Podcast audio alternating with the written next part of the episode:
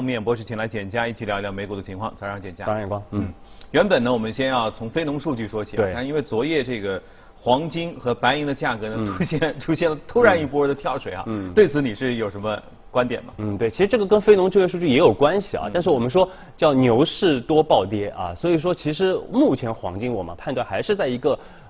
个牛市当中啊，并没有出现比较明显的这样的一个边际的一个变化啊。但是我们之前节目中也说过了，就是因为短期黄金确实涨得太快了啊，从我们当时2018年10月份开始推到1200块，到现在超过2000啊，甚至接近2100，确实涨速，特别最近的涨速特别快啊。所以说呢，短期有回调还是一个比较正常的这样的一个情况。那未来其实还是要去关注，包括美国啊，海外的这个经济的一个基本面，包括美联储的后面的这样的一些货币政策啊，所以说这个呢，其实和包括我们今天要说的像非农啊，包括和这个美债，其实都是有很强的这样的一个相关性内在联系哈。对，确实，其实涨多了跌一下也没啥，只是呢，可能说昨天稍微跌的多了一点。对，因为昨天呢还有疫苗的这样的一些因素啊，比如说昨天像俄罗斯已经宣布啊，这个都跳过3期，直接开始注射这个新冠疫苗。那么包括美国有一些疫苗的一些进展，因为如果疫苗真的大量铺开的话，那么就预示着这个经济有可能会全面的这样的复苏，那么对黄金就是不利的这样的一个因素啊。但是其实我们说，大家其实对于像俄罗斯的这样的一个疫苗还是比较大的一个质疑的，比较大的质疑。跳过3期这事儿其实风险还是很大。是，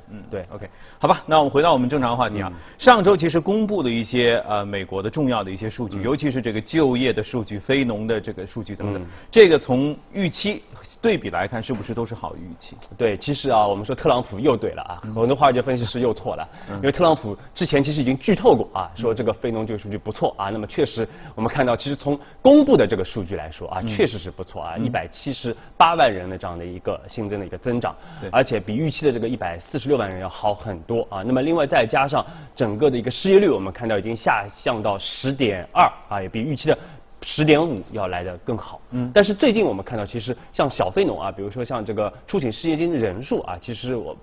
都是出现了连续3周的这样的一个持续的一个上行啊，因为主要还是因为美国的整个的疫情的一个反复啊，所以导致其实我们说就业市场总体来说还是比较的疲弱的啊，并不会出现所谓的这个像 V 型的这样的一些反转的这样的一个情况出现。那么其中我们看到从结构上来说啊，我们看到特别从就业的这个时间来看。其实原来像这个失业5到14周的这样的一个人数是出现了一个明显的一个下降，但是呢，他们变成了这个失业这个15到26周的这样的一个人数啊，是增长了有3倍之多，比上周。也就是说，大部分人从一个短期失业的一个情况啊，变成了一个长期失业的一个情况。而且我们说，一旦你失业超过三个月的话啊，那么后面你要再就业，其实难度会来得更大啊，恢复期要比较长。那么另外呢，我们从整个行业的整个就业的一个情况来看啊，我们看到其实复苏最明显的还是之前受冲击最大的就是服务业啊，就是像餐饮、旅游业这些服务业啊，其实反弹最大。但是其中我们看到都是一些低收入的这样的一些阶层啊，它的整个的一个反弹比较大，因为你像低收入阶层，因为它本来这个没钱过日子啊，所以它被迫就算有疫情，它也只能去复工。那么这是一方面，那么另外呢，但是我们说这个，因为最近我们看到，因为疫情的反复啊，包括加州啊、德州啊，都已经开始重新的关闭啊，这个像酒吧啊，包括电影院啊，这个水上乐园等等啊，所以说这个呢，使得这些人群可能又会重新的进入到这个失业的这个大潮当中啊，所以说其实是比较难受的这样的一个情况啊，因为。主要还是因为美国的疫情没有得到完全的一个控制啊，所以未来的话呢，其实对于这些人群来说，他可能还是要去依赖美国的整个的一个联邦的一个救助的这样的一个计划啊。但是我们一直说啊，我们说看到其实上周已经到期了啊，但是到目前仍然没有，两党还在争啊，还没有最终的这样的一个新一轮的这样的一个救助计划。那么对于这些人群来说啊，其实他未来所面临这个压力比较大，而且他的整个的一个消费啊也会有个明显的这样的一个放缓的一个情况。那为什么我们的感受是错乱的哈？一方面说美国的疫情似乎在呈现一个上升的趋势，其实从数据上我们也能看得出来，就是新增人口比之前早几个月刚爆发的时候这个人数多了，但是为什么失业的统计当中好像就业的人数也在上升？因为你看我们听到的消息是这个州越来越严重，所以这个州决定啊怎样，哪些人不上班，那个州也决定要这样，那不是应该这个统计的人数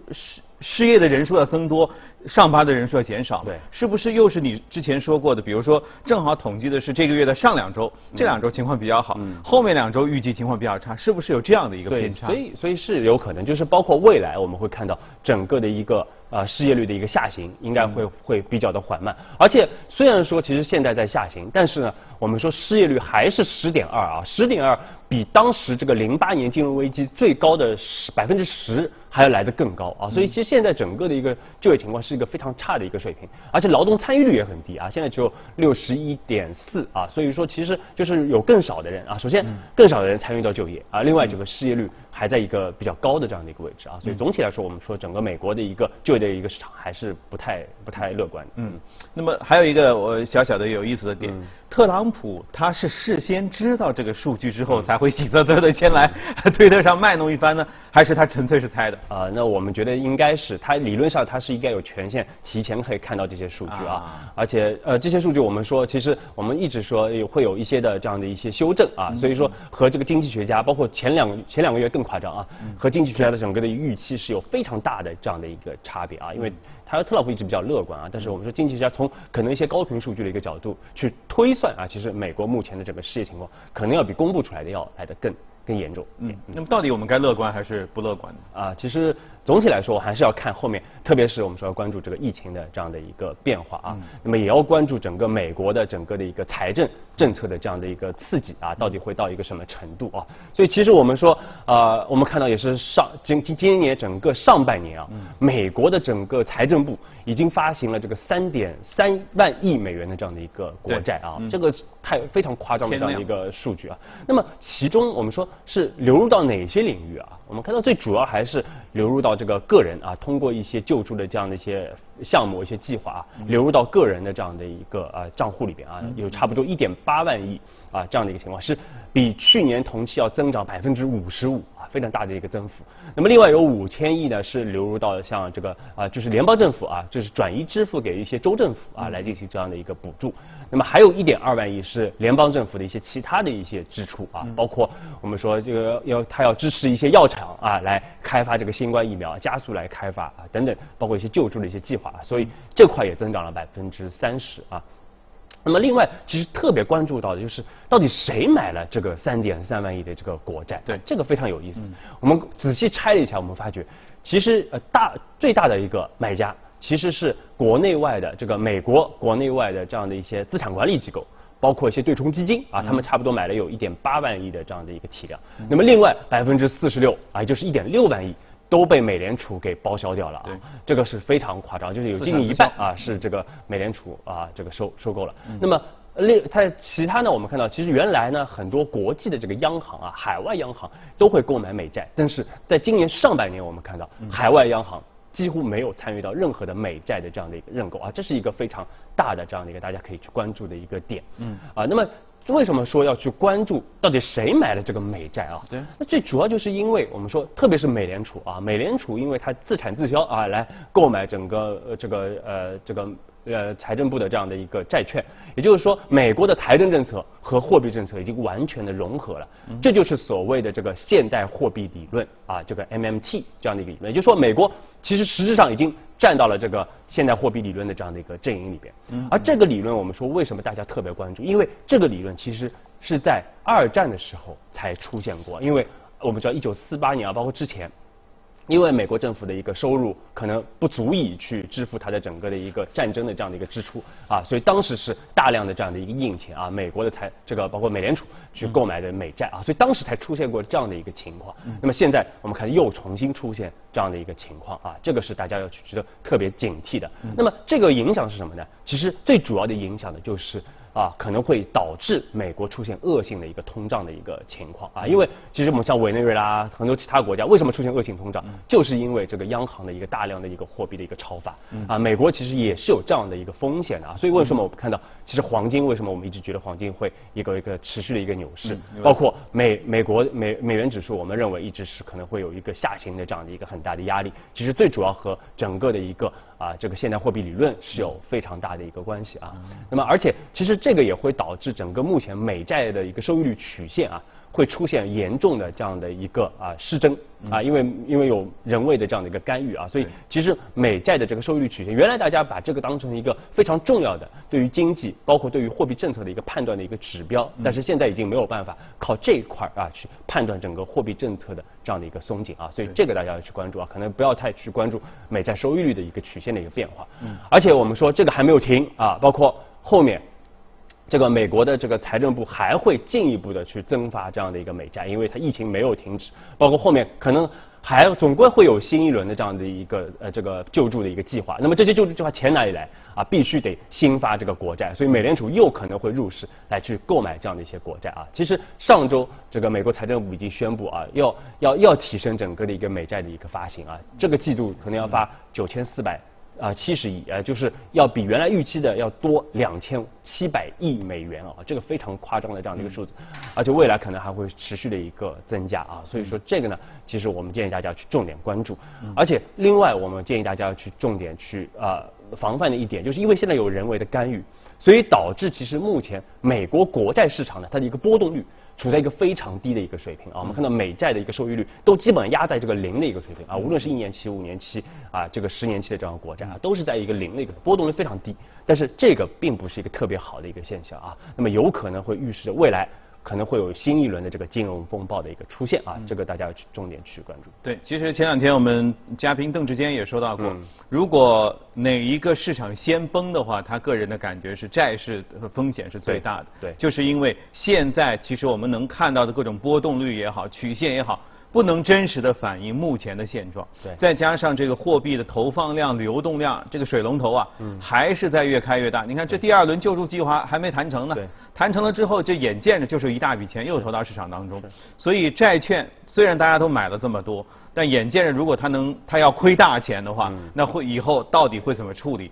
美联储就算先压着说算了，我先忍一忍吧。但是其他的你说的各种各样的，现在把钱放到债券里的人，他资金对吧？他一定会想办法，说我以后如何能够逃出升天。这个时候可能会对市场有冲击，只不过基本上应该不会发生在今年，因为今年先把总统选出来再说。没错，没错。OK，好，宏观方面我们先聊到这儿，接着我们来看一下今天要关注到的美股是什么，看一下美股放大镜。食品饮料、怪物饮料啊，又来了，这是你看家最喜欢的几家，非常喜欢的几家这个食品饮料公司啊，我们也一直跟大家持续的来关注啊。那么这也是全球的一个功能饮料的这样的一个龙头的一个企业啊，1985年才成立的一家新的公司。那么可口可乐也是它的一个股东，重要股东之一。那我们看到今年其实怪物饮料公司啊，整个股价跟这个美国股市啊非常大的一个差别啊，它是一路创新高啊，今年是涨了29%啊，这个是一路创出这个历史的一个新高。那么最主要什么原因呢？其实我们看到它的整个的一个基本面，包括它的整个的一个销售，基本上没有受到整个新冠疫情的一个影响啊，这个很有意思。因为虽然说这个大家去加油站、去便利店的人少了啊，这个流量少了，在家的人多了，但是在家的人多了啊，大家其实在家的这个消费啊，对于这功能性饮料的一个消费大幅的一个增加啊，因为大家要在家里啊，这个打游戏啊，包括这个工作啊以及生活啊。这个前两天我逛超市，我从来没有见过这么大桶卖的爆米花，你知道吗？我天！我说这就是宅经济啊！这么大桶爆米花，你看电视、看球没比赛、看连续剧，那个时候配饮料，那以后得是大桶的饮料。对，所以这个东西肯定是销量好。对对，所以其实我们看到，包括它上周也是公布了整个2季报啊，2季报收入呢是微幅下降了1%啊，但是比很多公司都要好。那么利润逆势上涨了6.5%啊，3.1亿美元的整个的一个净利润啊，所以其实基本上是符合公司之前高管的整个的一个盈利的这样的一个指引啊，所以我们看到这公司的股价啊，也是一路的高歌猛进，而且随着整个的一个陆续的一个复工复产啊，全球的一个复工复产，其实它的整个的一个销售应该还是会持续的这样的一个改善啊，所以这个公司呢还是特别有意思啊，大家可以去重点关注整个的一个饮料行业的这个细分的这样的一个龙头啊。那么回到国内啊，其实大家知道这食品饮料，因为我们已经推荐了这个4年半了啊，在整个节目里面，从16年年初开始，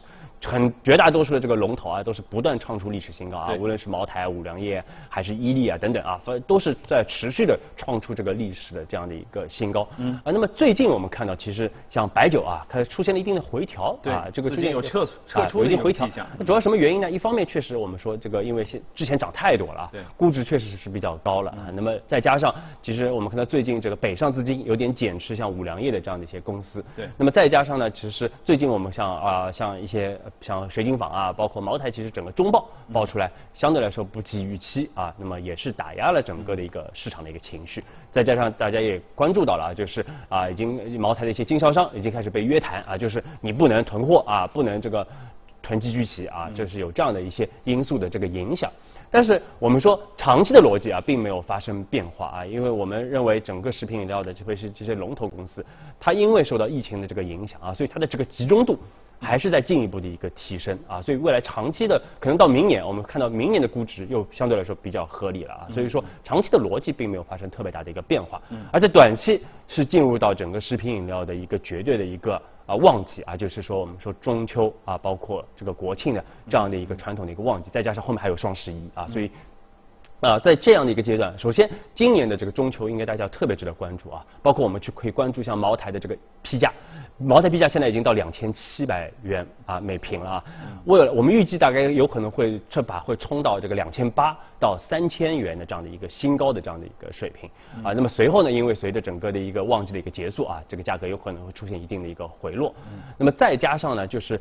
今年我们说中秋为什么特别特殊啊，就是因为大家基本上还只能宅在家里，或者是只能在国内进行消费啊，就没有办法出国进行消费，所以大家整个居家的整个包括聚餐的这样的一个人就会有明显的一个增加，特别团圆，对，特别团圆啊，特别是我们要去还这个，因为我们中秋啊，因为春节的时候，当时大家没有相聚啊，所以说可能要去补啊，其实上半年的整个的一个聚餐的这样的一个需求啊，所以说无论是像白酒啊，还是像这个月饼啊，可能今年整个销售都会会比往年要来的更好，而且今年中秋我们说又叠加上国庆，又多了一天啊，都是多了一天啊，所以说其实我们说今年的整个的一个后面的一个旺季，大家还是可以值得期待的啊。所以对于这些食品饮料的这些龙头公司啊，无论是国内还是国外的这些龙头公司，我们说还是一个持续的一个长牛的这样的一个这个。所以就是说之前一段时间很高的时候，大家有可能看着，但是下不了手。那么这段时间正好在处于回调的阶段，大家可以抓住这样的逻辑来好好的思考一下。是，好。